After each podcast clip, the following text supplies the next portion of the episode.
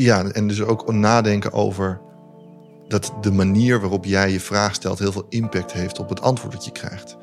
Dus durf de tussen haakjes domme vragen te stellen en probeer niet je eigen kennis te etaleren aan de hand van de vragen die je stelt. Ik denk dat dat een hele belangrijke is, want dat is wel een soort valkuil dat mensen willen laten zien. Ik, heb, ik snap het echt wel hoor, wat je zegt.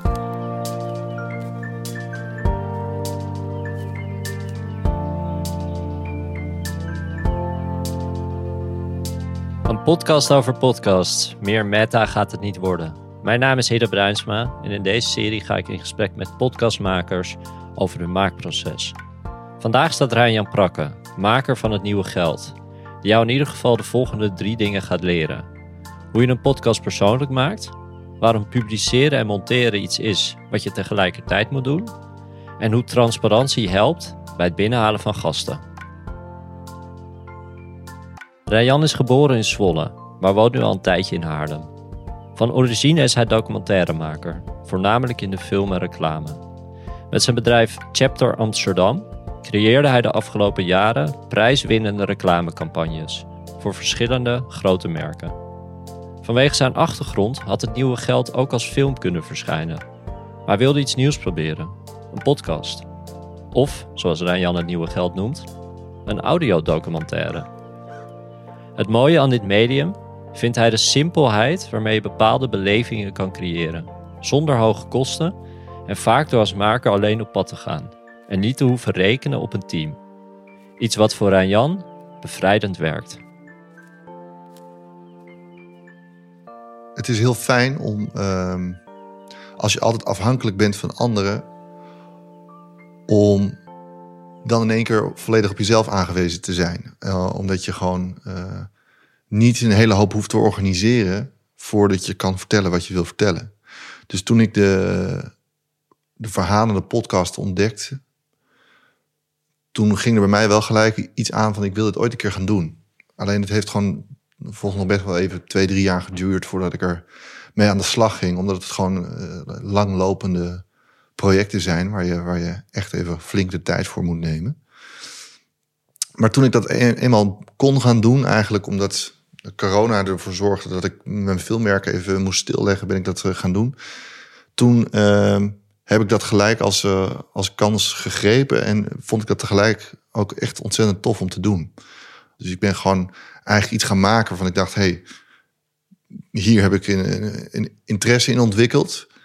En ik wil heel graag een lang narratief verhaal neerzetten, maar kan u niet filmen. Dus wat, wat, wat kan ik doen? En dus ik ben begonnen met schrijven en eigenlijk monteren en dat soort dingen deed ik natuurlijk in het, met filmen al wel. Dus ik kon gewoon vanuit achter mijn bureautje eigenlijk al een hele hoop uh, doen. En wat je ook hoort in de allereerste aflevering, is dat er nog geen interview voor heeft plaatsgevonden. Dat is eigenlijk meer een soort van neerzetten van wie ben ik, waar kom ik vandaan en hoe kijk ik op dit moment tegen de wereld aan en klopt het eigenlijk wel hoe ik dat zie. Dus ik kon dat helemaal een soort van op een zolderkamertje bij wijze van spreken, kon ik dat uh, vorm gaan geven. En toen ik het, dat gemaakt had en het idee had van, nou god, ik vind het eigenlijk nog niet eens zo heel naar om naar mezelf te luisteren. Ik kan het wel aan. Sommige mensen vinden dat heel vervelend, hè? Ja, maar dat, uh, ik, laat ik zeggen, je, je gaat ook letterlijk oefenen op een bepaalde stem waarin je denkt, van, ja, als ik het op die manier zeg, dan... Ging je ook mensen nadoen? Nee, want ik denk dat je dan dus uh, dat, dat dat de grootste fout is. Is dat je juist heel erg moet kijken van oké, waar, hoe kan ik zo oprecht mogelijk zijn? En dat is denk ik ook de hele tijd een soort zoektocht. Maar ik, ik probeer de hele tijd in, die, in, die, in, die, in dat verhaal, probeer ik mezelf letterlijk op plekken te brengen waar ik dingen op dat moment ontdek. Zodat je dat ook hoort in mijn stem. En ik denk dat dat heel belangrijk is om een soort vertrouwensband te creëren met, de, met je luisteraar. Want het is een heel persoonlijk ding eigenlijk, dat luisteren. Het is veel persoonlijker dan, dan een film kijken. Dus je hebt echt het gevoel dat je even met iemand mee bent. Dus ik, ik zat heel erg op dat vertrouwen. En, maar dat moest ik dus ook heel erg zoeken in mijn stem. Van ja, hoe, hoe klink ik op een manier dat ik zelf ook het gevoel heb van ja, maar zo, zo vertrouw ik je wel, weet je Nou, over dat vertrouwen en dat persoonlijk maken heb ik zo meteen nog best wel wat vragen. En ook een stukje wat ik wil laten horen. Ja. Maar heel even terug naar het moment dat er opeens ook tijd was voor, voor het maken van een podcast. Toen dat zaadje echt geplant was van ik ga dit maken. Wat, wat was toen de eerste stap die je nam? Nou, dus ik, had, ik heb dus... ehm, eh, ik heb eigenlijk die allereerste aflevering... die heb ik in een, in een soort van pilotvorm gemaakt. Nou, die, heb ik vol, die had ik volgens... eh, heb ik die aan een aantal mensen laten luisteren van... joh, wat vind je hiervan? Uh, al wat aanpassingen gedaan. En na een tijdje dacht ik van... nou, eigenlijk zijn de reacties overwegend pos- positief. Ik vond het zelf onwijs tof om te maken. Eh, laat ik het eens naar eh, wat omroepen sturen. Kijken of, of dat, nou ja, hè, of, of iemand het oppakt. Want dat, ik vond het wel fijn. Dat als, dan, als ik dan iets maak, dat ik het niet voor drie man en een paardgroep maak. En dat het, dat het nog een soort van bereik heeft. En welke omroep heb je het heen gestuurd? Eh, ik heb contact gehad met iemand bij de NTR en ik heb contact gehad bij BNR. En in beide gevallen waren de reacties heel positief. Alleen bij de NTR, ja, omdat er toch ook eh, die bitcoin zoektocht in zit, hadden ze heel erg het idee van ja, ik weet niet zeker of dit aansluit bij ons. Maar als je nou naar BNR gaat, denk ik dat je helemaal in de juiste hoek zit. En daar had ik ook al direct contact mee. Dus dat is eigenlijk, ze, ze wezen allebei een beetje naar diezelfde hoek. En bij BNR reageerden ze dus heel enthousiast. Want je had direct contact met BNR, omdat Ik, je hun ik, ook... ik heb gewoon echt in de meest simpele vorm gewoon Eline, mijn huidige compagnon, Ja. eh, die daar eh podcaster lead was eigenlijk, heb ik gewoon via LinkedIn benaderd. Ik zeg, ik heb een podcast gemaakt. Want je kende Eline niet. Nee, ken ik niet. Gewoon via LinkedIn in een kort berichtje van, joh, mag je iets laten luisteren? En zij was zo assertief om, eh, om daar toch in mee te gaan en dat te luisteren. En het, nou ja, soort van op waarde te schatten of het mooi te vinden. Of, en, en te denken, weet je wat, laten we, laten we eens kijken of we dat kunnen gaan maken. Want het klinkt, het klinkt vrij simpel. Je, je bent naar BNR gegaan, je hebt de, de pilot die je had opgenomen, waar je natuurlijk wel veel tijd in gestopt had. Ook nadenken van hoe, hoe, hoe ga ik klinken, weet je, wat gaat er in die pilot komen. Maar eigenlijk waren ze door die pilot meteen zo enthousiast dat ze zoiets hadden van, dit willen we maken. Ja, in principe wel. Kijk, je gaat natuurlijk wel verhaal aan. In, in die zin, ik, ik werk al 12, 13 jaar in een film. En ik zie heel veel overeenkomsten tussen het maken van een audiodocumentaire, eigenlijk, wat, wat de podcast die ik maak is. En, eh, en een film. Dus in, in, de, in de werkwijze, los van het feit dat ik het nu in mijn eentje kan doen, in een manier van een verhaal vertellen. eh, daar heb ik me natuurlijk wel gewoon een aantal jaar in. in eh, Je bent geen beginner. in uren in gemaakt. Ja. Dus in die zin wist ik wel een beetje wat ik aan het doen was. Maar ook was, het, was er ook een heel groot deel nieuw voor me. Ehm, Had je alle spullen al? Alle technische spullen? Microfoons, opnameapparatuur? Of heb je dat Eh, allemaal aangeschaft? ja, dat heb ik wel denk ik aangeschaft toen. Nou, misschien had misschien, ik denk dat mijn broer, die heeft ooit een paar jaar terug gedacht van ik ga eens een podcast maken. Die had zo'n Zoom recorder. En Want ik je heb, gebruikt een Zoom H4? ja, en ik heb zelf ooit al eerder een keer zo'n Zoom recorder gehad, maar die heb ik weer van de hand gedaan. Omdat ik hem voor filmwerkzaamheden gebruikte, maar toch te weinig. Ehm, dus ik wist wel een beetje wat voor apparatuur ik nodig had. En verder heb ik gewoon wat eh, eh, microfoons gekocht. En heb je ook niet zo gek veel nodig. Nee, wat voor microfoons gebruik je? SM58, sure. Oh, dat zijn deze ook. Hetzelfde. Ja, zou goed ja. kunnen, ja. Ja. Maar dan begon het, het proces goed, want je houdt ervan om dingen uit te pakken, toch? Dat had ik las Eh. op je website. Dat een van je guilty pleasures is unboxing stuff. Ja, ja, ja. ja. Dus dat was meteen een leuk begin. ja. Nee, ja, het is al een beetje running gag dat ik hier dan... Alles Als, daar uit te pakken hier. als er hier een pakketje aangeleverd wordt, dan ben ik de eerste, de eerste die bij de deur staat. Ja.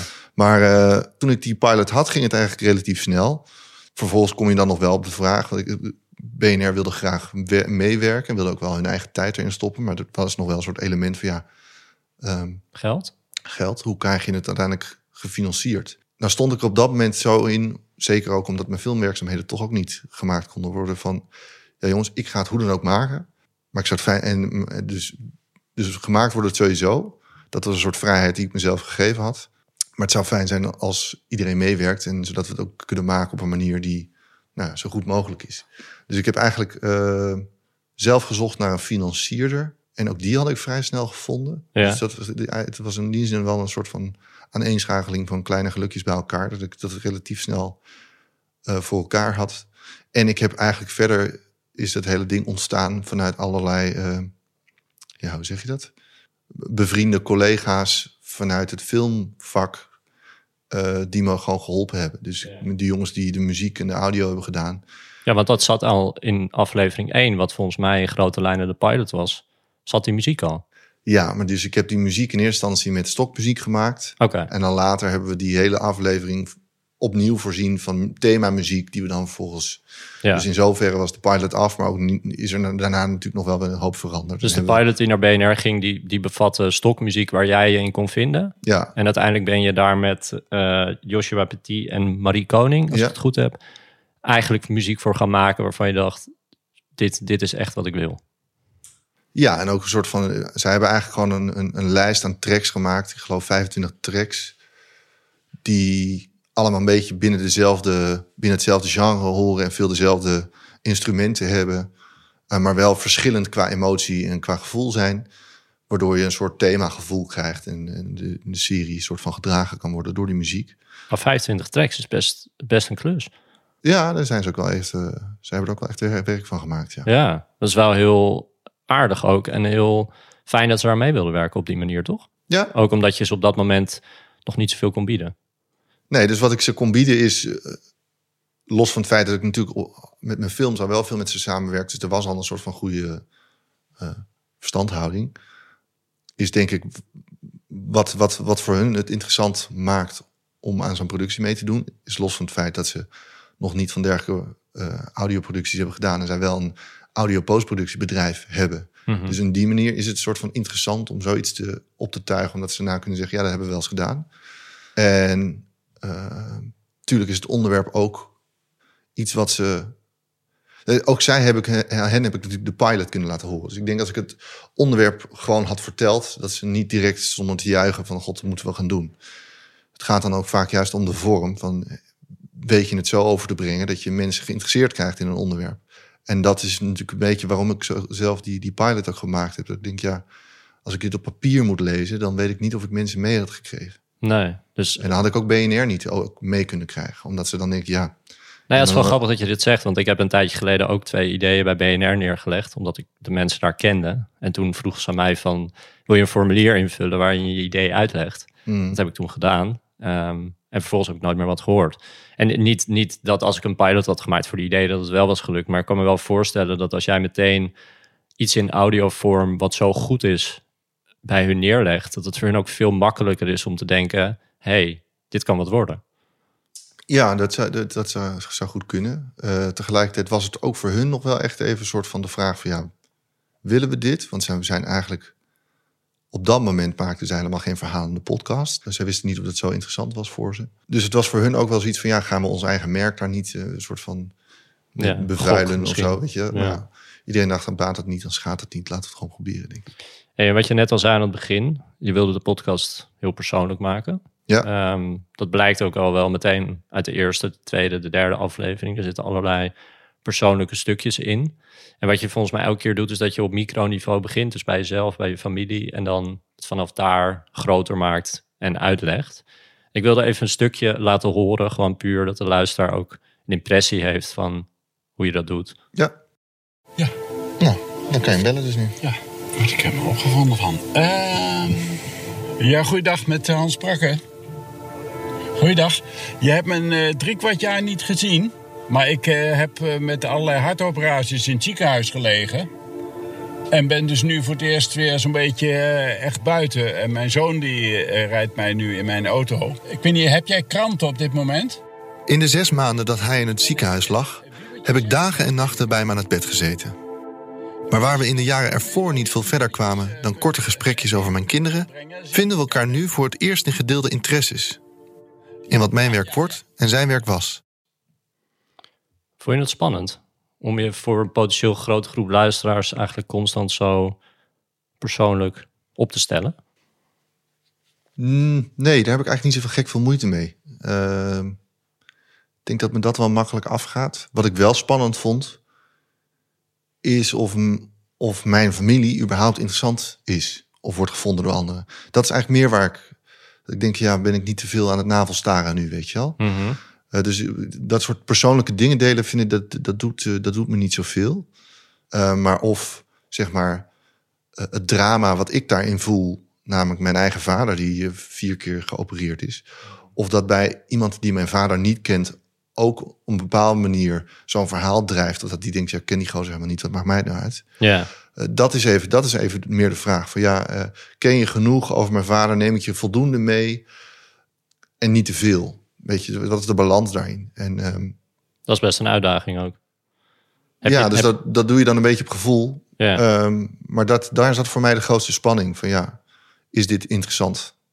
Hey, en je hebt natuurlijk twee seizoenen gemaakt. Ja. Ehm, ik wilde eerst even inzoomen op seizoen 1. Ja, Het maakproces, vooral ook bij seizoen 1. ja. Ehm, wat ik las was dat jij voor seizoen 1 een script van 90 pagina's had geschreven. Klopt dat? ja, dat klopt. En wa- waarom een script van 90 pagina's? Nou ja, ik, heb dit nog nooit, ik had dit nog nooit eerder gedaan. Dus ik dacht, ik moet wel een soort van goed beslaagd in huis komen. En eh, de belangrijkste opdracht die ik mezelf had meegegeven is dus dat ik moet proberen dat soort hele abstracte economische thema's op een of andere manier persoonlijk te maken of op mezelf te betrekken, op mijn eigen leven, om eigenlijk daarmee ook het signaal te geven van het klinkt allemaal heel ver weg, maar het effect zit in ons eigen leven, zeg maar. Op het moment dat je zo uit het niets over monetair beleid gaat praten, dan alleen bij halverwege het woord monetair beleid ligt de helft al te slapen. Dus je moet op een of andere manier zorgen dat mensen in zo'n verhaal komen. Eh, en daarvoor heb ik gewoon heel veel scènes moeten schrijven, letterlijk en figuurlijk. Daarbij wist ik op voorhand niet welke economen mee zouden willen werken. En of die, dus ik moest wel duidelijk hebben van oké, waar, wil ik ongeveer heen? Wat heb ik ongeveer van mensen nodig? En wat kan ik ongeveer van mensen vinden eh, in de dingen die ze al online of in filmpjes of wat dan ook hebben geschreven? Dus ik, ja goed, ik moest me helemaal verhouden tot die hele wereld van economen en bankiers wat dan ook. Dus je maakte ook misschien voorspellingen van wat worden hun antwoorden op de vragen die ik heb? Precies. Dus dat is een beetje dan wat je in een scriptvorm gaat doen. Dus eerst allerlei scènetjes van hoe kom ik überhaupt tot dit onderwerp op een soort interessante manier. En daarna wat zouden ze mogelijkerwijs naar mijn idee kunnen zeggen. Ehm, in werkelijkheid pakt dat weer totaal anders uit. Maar dat is een beetje een soort van de houvast die ik voor mezelf nodig had om te weten van oké, hoe kan ik dan eh, een aflevering met een begin, een midden en een eind maken. Goed, naarmate je nou, meer afleveringen maakt, kan je, durf je dat steeds meer los te laten. Dus bij het tweede seizoen is dat weer totaal anders gegaan. Uh, maar ik denk zeker voor zo'n eerste seizoen dat het dwingt jezelf heel erg om zo'n verhaal op te delen in allemaal hoofdstukjes. En om ook gevoel te krijgen bij, oké, als ik nou tien regels tekst schrijf, hoe lang is dat in audio en hoe interessant wordt het? Dus ik had eerst die scènes die ik eerst beschreven had, waren veel langer dan dat, ik, dan dat ze uiteindelijk zijn geworden omdat ik merkte van, hé, hey, eigenlijk een minuut in film is best wel veel. Daar heb je best wel veel materiaal voor nodig. Uh, maar een minuut in audio is eigenlijk is een paar regels. Dus audio is een veel langzamer medium eigenlijk dan dat film is. In film kan je namelijk ook dus visueel en auditief iets vertellen. Dus je hebt eigenlijk twee verhaallijnen door elkaar... die daardoor veel meer informatie kunnen bevatten. Maakt ook dat een audiodocumentaire, omdat het langzamer is... zich veel makkelijker leent voor complexe onderwerpen omdat je eigenlijk de tijd moet nemen en mensen dus ook nou ja, veel passiever eigenlijk, um, ja, of, of, in zekere zin ook actiever. Mensen gaan luisteren op momenten dat ze bijvoorbeeld aan het lopen zijn. Dan komt informatie ook anders binnen, dat mensen op de bank zitten en je die aandacht moet blijven vasthouden omdat ze anders een telefoon pakken. En wat je ook bij seizoen 1 heel erg hebt gedaan, is het maakproces combineren met het online zetten van de afleveringen. Dus als ik het goed begreep, dan op het moment dat aflevering 4 af was, ging aflevering 1 online. En toen moesten er nog zes afleveringen online komen, elke week één. Ja. Zijn er nachten dat je hebt doorgehaald om alles af te krijgen? Zeker, ja. Ik heb sowieso uh, bij beide seizoenen, en vooral bij de eerste, maar de tweede toch eigenlijk ook wel hoor, heb ik gewoon uh, zes, vaak zeven dagen in de week tot 11, 12 uur s'avonds gewerkt. Dus het is wel echt gewoon, het, is, het is wel echt een soort van aanslag op je lichaam. Op een bepaalde manier. Um, maar ja, ik vond het blijkbaar leuk genoeg om het nog een keer te doen.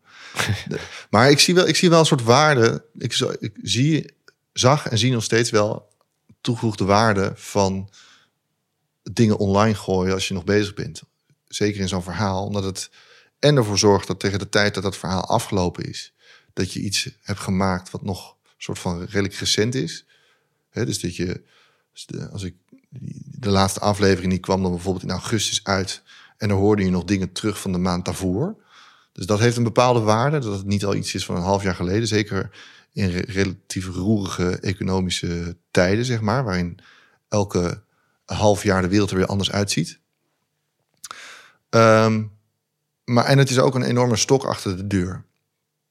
Dus je moet dan wel. Dus dan, dan als, je alle, als je namelijk alle tijd hebt, dan denk je, weet je wat, ik ga nu gewoon niet tot eh 11 uur s'avonds door. Maar ik zorg gewoon eh, dat ik om 6 uur s'avonds eh eh, met een bord op schoot achter de televisie zit, bij wijze van spreken.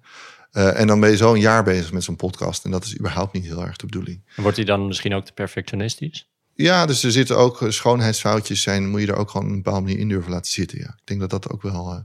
Kun je zo'n schoonheidsfoutje noemen?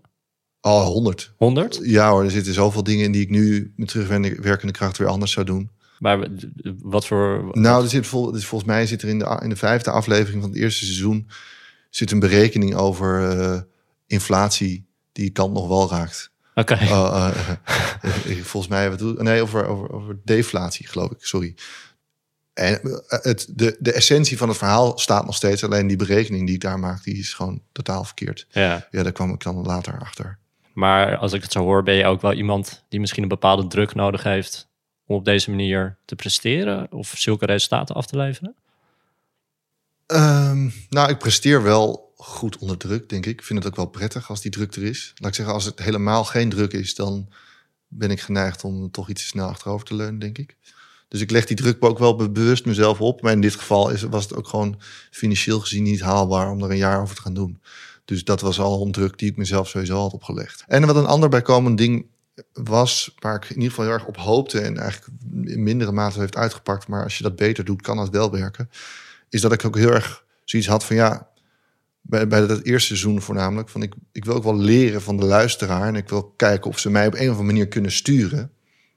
Dus als ik nou gewoon soort van aan het eind van de aflevering zeg van joh, je kan me mailen met vragen en opmerkingen en dan heb ik wellicht nog een soort van ja, dat, dat, ook, dat ik dat mee kan nemen. En dat is in zoverre ook wel gebeurd. Bijvoorbeeld dat ik in de laatste aflevering ga ik naar Den Haag toe, naar een soort van ronde tafelgesprek eh, van de commissie Financiën. Waar En- jij alleen bent. Ja, ja, ja, ja precies. en dat is mede ingegeven omdat een vriend van mij die luisterde, wist dat ik nog aan het maken zat. En die zei van, joh gast, die, die Ah. werkt in Den Haag. Die zei, daar moet je naartoe. Ja. Dus, eh, en omdat ik zeg maar niet in die wereld zat en niet van dat soort dingen afwist, eh, heeft dat in zoverre dus wel echt een functie Ja. gehad. Hey, en, en dat script, hè, wat je bij seizoen 1 hebt gebruikt. Ja. Bij seizoen 2 is er weer een script aan te pas gekomen. Nee, film, nee, ik heb dus wel heel veel van die scènes. Eigenlijk elke keer het beginnetje heb ik wel helemaal soort van uitgeschreven. Dus ik had voor elke aflevering had ik wel zeg maar die soort van. Ik begin altijd met een soort van persoonlijk verhaal, een anekdote in de vorm van een anekdote. Die heb ik wel maar uitgeschreven, maar ik, ik had gewoon simpelweg niet de tijd om een script te schrijven. En ik denk ook niet. En ik wil dat ook wel eens een keer anders proberen. Maar dat eerste seizoen heb ik eigenlijk soort van al mijn redactionele werk heb ik gewoon op een soort hobbymatige manier in de vier jaar daarvoor gedaan. En het tweede seizoen kon dat niet, omdat het er eigenlijk gewoon een half jaar later moest zijn. En het financiële systeem of, eh, of de financiële sector minstens zo complex, zo niet complexer is. Eh, en ik dus niet heel makkelijk eh, op een andere manier dan via audio informatie tot me neem, heb ik er eigenlijk gewoon voor gezorgd dat ik daar met veel minder voorbereiding in kon, door eigenlijk de interviews gewoon significant langer te maken. Dus heb ik eigenlijk dat proces verplaatst van het, van het schrijven naar de montagetafel. Dus de montage duurde eigenlijk veel langer. Eh, want daar ben ik eigenlijk aan die vormgeving of, eh, gaan werken. Maar dat is wel tegelijkertijd een, een risico dus. Omdat ik gewoon nog niet precies wat ik wist, wat ik bij iedereen kon gaan halen. Maakt dat dus ook dus dat ik de structuur zoals ik die in een soort van grote lijnen me had voorgesteld, ik gewoon heel vaak om heb moeten gooien en me in bocht heb moeten wringen om het toch weer om, om, om het verhaal toch weer een soort van wending te geven. Want bij seizoen 2 was het wederom zo dat er afleveringen nog gemaakt moesten worden toen er afleveringen online stonden, toch? Ja, Ja. ja. klopt. Het was weer die druk. En toen was er misschien ook nog wel nog wat meer druk, omdat jij zelf nog heel erg aan het puzzelen was, af en toe. Ja, zeker naar het einde toe. Omdat ik gewoon. Het is zo'n complex geheel. Dat ik een tijdje ook gewoon dacht van ja, ik, ik, eh, eh, snap ik het überhaupt wel. De laatste twee afleveringen hebben me echt bijzonder veel moeite gekost om daar. Uh, dus heb ik echt al een maand maar zelf zitten uh, op zitten vreten van hoe kom ik hier in godsnaam uit. En ik, en ik, wil, ik wist al waar ik uit wilde komen in zoverre dat ik uiteindelijk soort van een soort conclusie wilde maken over, over het financiële systeem. En vervolgens dat als blauwdruk wilde gebruiken om ook naar de wereld van bitcoin en cryptovaluta te kijken. Maar hoe ik die brug kon slaan en überhaupt hoe ik een soort van tot een soort samenvatting eigenlijk van die al die afleveringen daarvoor, van wat is nou de, het grotere plaatje, zeg maar, dat vond ik heel, heel lastig. Maar ook uh, interessant om te doen. Dat is juist ook wel wat ik er zo leuk aan vind. Is dat ik dat, dat, dat, dat zo'n proces is wat in mijn hoofd gebeurt. En dat ik dat op een, op een of andere manier moet vertalen naar een soort verhaal waarin mensen een beetje met me mee kunnen gaan. Dus ik probeer juist ook dat soort struggelingen en het feit dat ik vastloop als onderdeel van het verhaal te zien. Ja, en te delen eigenlijk. Ja. ja. En wat je ook doet bij beide seizoenen is, is, is het heel beeldend maken. We, we horen waar je loopt. Je, je zegt, ik loop hier, ik, ik Mhm. ben daar, ik kom daar binnen. Waarom doe je dat? Nou, dat is dus omdat ik op het moment dat ik in één keer naar de inhoud zou gaan, ik zeker weet dat, de, dat 80% niet verder dan de eerste minuut zal luisteren.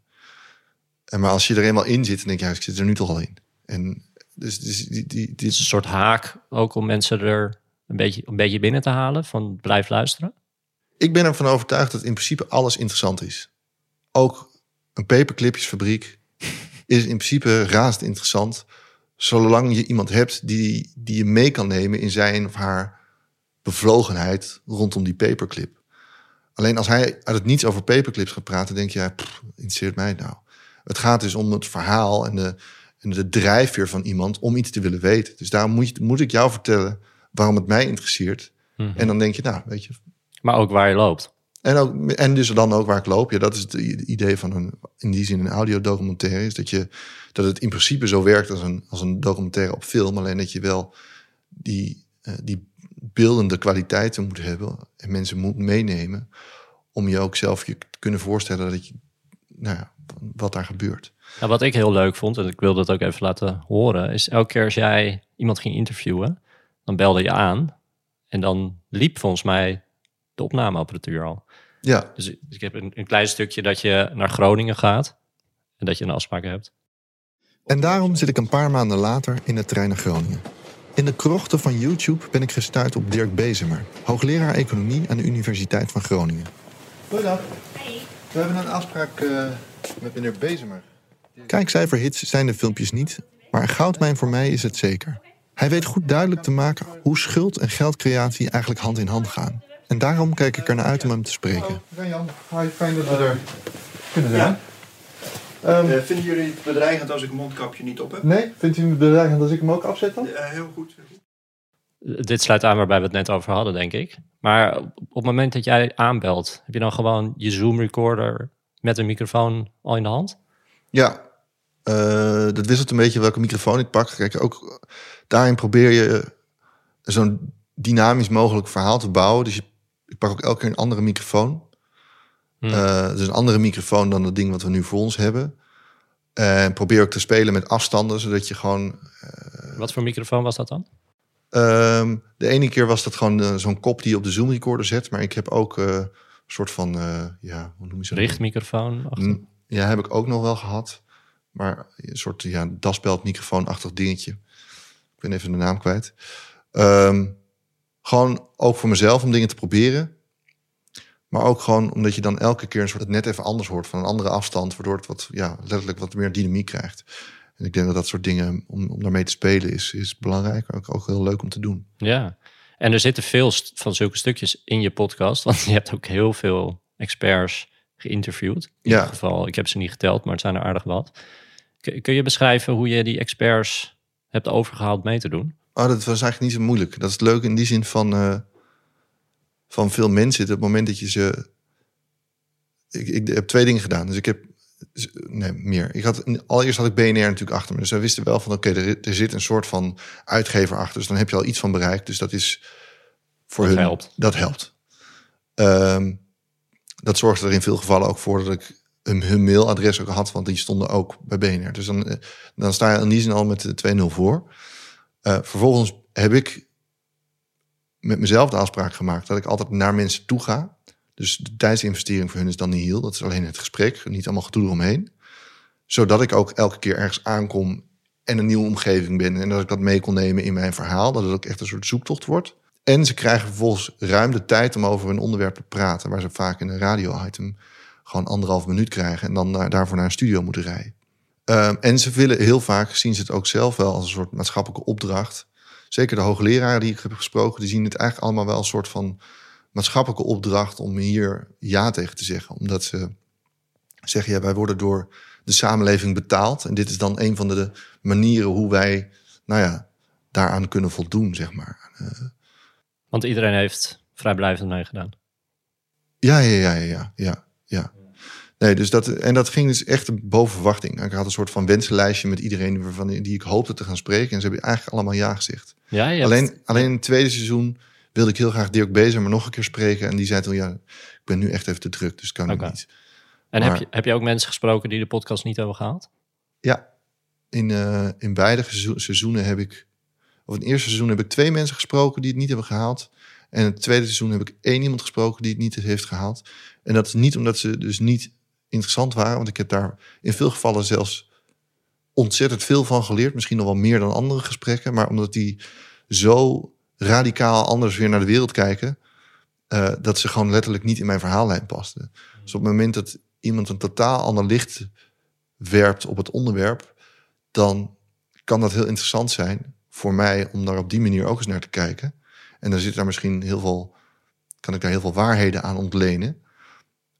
Maar als het mijn luisteraar totaal soort van op de kop zet, dan doet het af van het verhaal. Dan is het ook weer niet handig. Dat betekent dus dat je misschien wel een keer twee uur met iemand hebt gesproken. En dat je dan moet vertellen, je komt niet in de podcast. Ja, op het moment dat iemand meewerkt of mee wil werken, geef ik altijd aan een beetje wat de, wat de voorwaarden zijn, zeg maar. En ik denk als je daar transparant over bent, dat mensen ook weten dat, ze, dat het zou kunnen zijn dat ze de, niet in de podcast terugkomen. En dat ze überhaupt maar van de twee uur die ik ze spreek, maar voor een paar quotes bij misschien erin komen. Dan is de teleurstelling ook niet zo danig dat ze denken van. Dus dat maak je heel duidelijk op het moment dat je ze vraagt of op het moment dat je het gesprek begint? Ik denk dat ik dat vaak al wel in de mail erbij zet.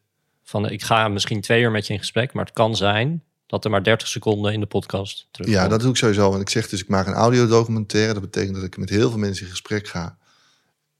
En ik dit als leek probeer te begrijpen. Dus ik ga er allemaal hele kleine stukjes van gebruiken. En dat herhaal ik nog een keer op het moment dat ik uh, uh, het gesprek begin. En ook dan herhaal ik elke keer nog weer dat ik, uh, dat ik wil dat ze al het jargon vermijden, omdat het voor een groot publiek is. En vaak heb ik dan een aantal vragen waar ik mee begin, waarvan ik zeker weet dat ik ze niet ga gebruiken, maar die mensen wel even in de juiste modus zetten. op het moment dat ik gelijk vaak, bijvoorbeeld als ik, als ik iemand spreek die op driekwart van de aflevering komt, waardoor ik de luisteraar al voor een heel groot deel mee heb gekregen in het zich eigen maken van bepaalde termen. Als ik tegenover zo iemand gelijk met complexe termen begin, dan denkt hij ook van hé, hey, ik heb iemand tegenover me die wel een beetje begrijpt. Uh, dan kan ik er nog wel even wat termen bovenop gooien. En dan krijg je in één keer heel moeilijk te volgen, totaal complex verhaal. Dus wat ik vaak doe, is dan toch eerst even een soort lijst afgaan met hele basale vragen. Weet ik veel, wat is geld? Of wat is inflatie? Noem maar even iets geks. Waardoor um, mensen even snappen van oké, dit is een beetje het niveau waarop we aan het praten zijn. En ik denk dat dat soort dingen heel belangrijk zijn. Dat je daarover nadenkt van oké, ja.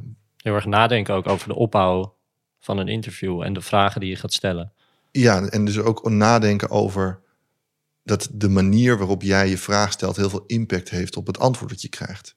Dus durf de tussen haakjes domme vragen te stellen en probeer niet je eigen kennis te etaleren aan de hand van de vragen die je stelt.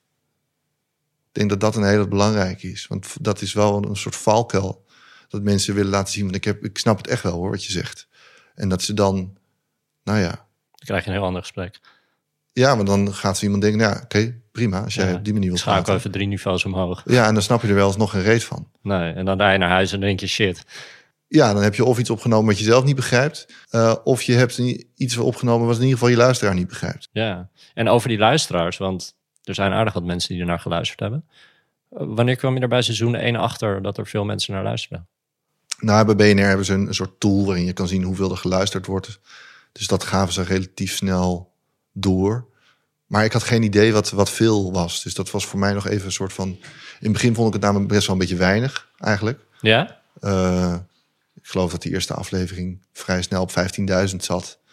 Um, wat best veel is voor een podcast. Voor, wat voor een podcast heel veel was, maar ik ben film gewend en reclame gewend. En daarvan weet je, dan krijg je al, krijg ik wel cijfers terug. En dan krijg je gewoon terug van uh, je hebt anderhalf miljoen impressies of zo, weet je, omdat die dan. Maar goed, dat is het verschil dat als je betaald mediaruimte inkoopt of 30 seconden inkoopt, is dat iets heel anders dan als iemand vrijwillig uh, een half uur naar jou zit te luisteren. Dus dat, eh, dat was even, dat waren een beetje soort cijfers waar ik aan moet winnen, zeg maar. Um, maar goed, ik kreeg al vrij snel door dat dat gewoon echt wel hele fijne cijfers waren. En dat is sindsdien alleen maar gegroeid.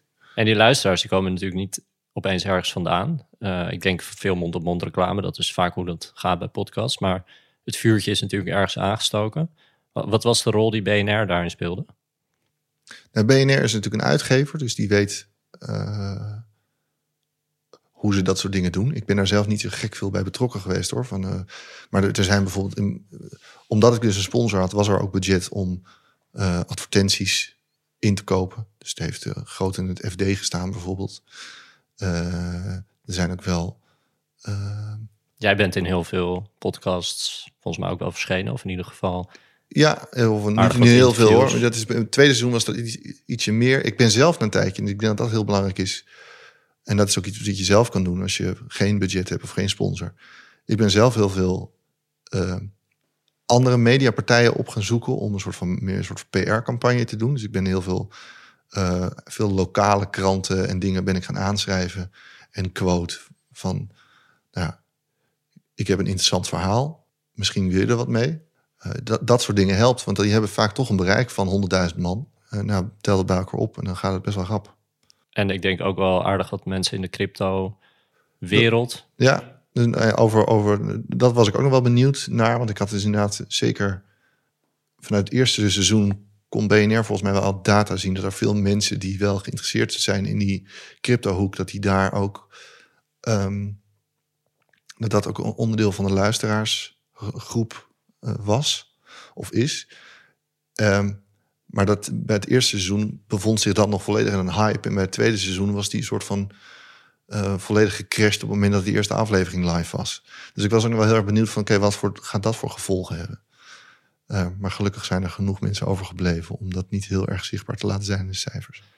En je podcast gaat over geld. Um, maar ik denk op het moment dat je zoveel luisteraars haalt, dan gaat je podcast zelf, heeft ook bepaalde geldelementen, gaan er meespelen las ik ergens dat je eigenlijk seizoen 1, wat je, wat je net ook al zei, dat wilde je gewoon maken. Je wilde vijf maanden, zes maanden aan eigen tijd erin steken. Het maakt je niet zoveel uit of je er iets aan overhield financieel, want je wilde het gewoon maken. Maar in een interview na seizoen 1 zei je wel van een volgende keer wil ik dat wel veranderen. Bijvoorbeeld door hogere sponsorbedragen te vragen, advertentieruimte in te bouwen. Is dat bij seizoen 2 anders gelopen? Uh, in die zin dat, er, dat, dat daar meer geld beschikbaar is gekomen. Um, dus ja, ik, ik, ik heb dat nu goed kunnen, kunnen doen en uh, daarvan kunnen leven, ja. Ja, en is er dan meer geld beschikbaar gekomen vanuit de sponsor? Ja. Dus zij hadden echt zoiets van, wij willen... Ja, kijk, nog... de eerste keer was voor iedereen een soort proeftuin. Hè? Van oké, okay, gaat het überhaupt werken? En de tweede keer, eh, de eerste, na de eerste keer had het zich soort van bewezen. Dus dan weten mensen ook wat meer waar ze in investeren. En dan durven ze ook iets meer ruimte te nemen.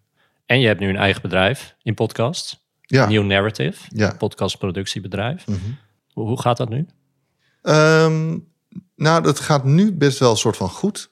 Maar dat is, het is wel een lange zoektocht geweest. Omdat wij onszelf volledig toeleggen op het maken van die audiodocumentaires. En audiodocumentaires best wel lastig te financieren zijn. Dus het was ja, gewoon met vooral eerst uh, drie kwart jaar lang met heel veel mensen praten. Van oké, waar zit die financiering? En uh, dus we hebben in allerlei subsidietrajecten gezeten.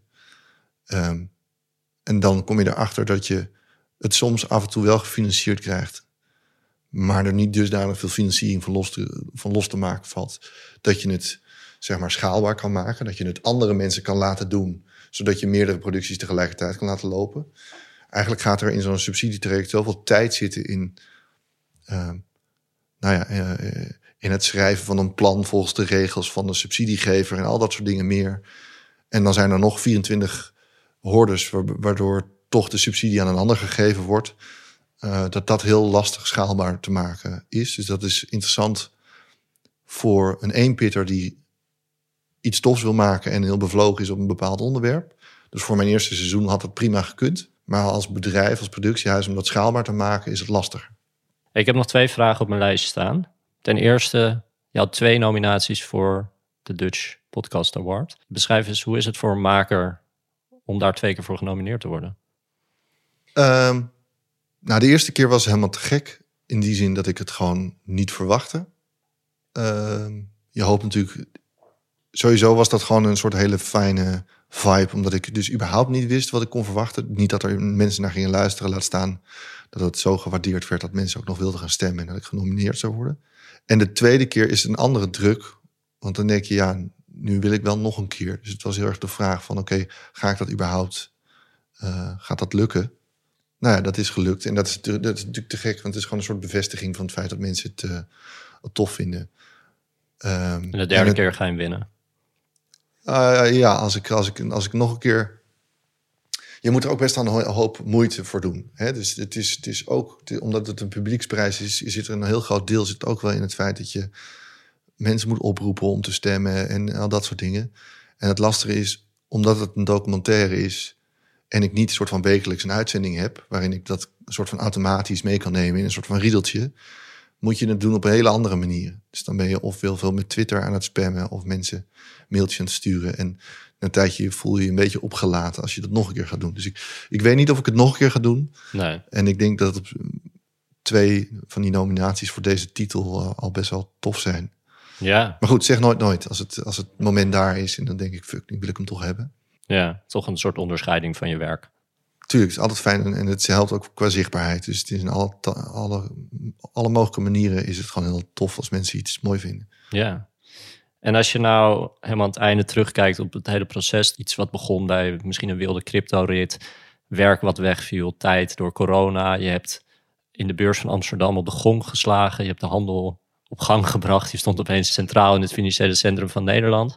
Dus wat, wat zijn de belangrijkste dingen die de podcast jou hebben opgeleverd? Ik wilde als filmmaker al heel graag lang narratief werk maken. Dus dingen langer dan anderhalve minuut met een verhaallijn. En dus ik ben heel blij dat ik mezelf een manier heb gegeven waardoor ik dat heb kunnen onderzoeken.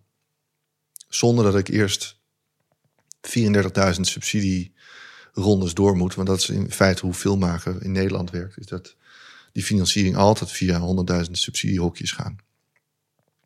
Dus ik ben blij dat ik dat nu heb gedaan en dat ik voel van oké, hier zit iets wat ik dusdanig leuk vind om te doen, dat het een soort motivatie is om daarmee verder te gaan. Dus ik heb, dat vind ik te gek. Dus of het nou film of, of, of, de, of podcast wordt, eh, dat ik in ieder geval weet van dat lange narratieve werk is waar ik hard voor loop.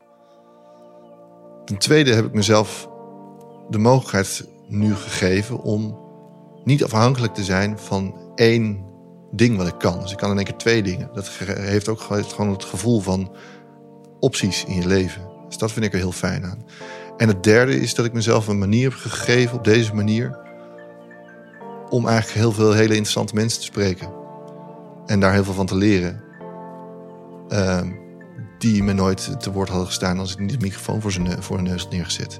Dus het is gewoon een hele fijne manier voor mij om te leren. Dus ik denk dat die drie dingen samen gewoon wel een enorme toegevoegde waarde is.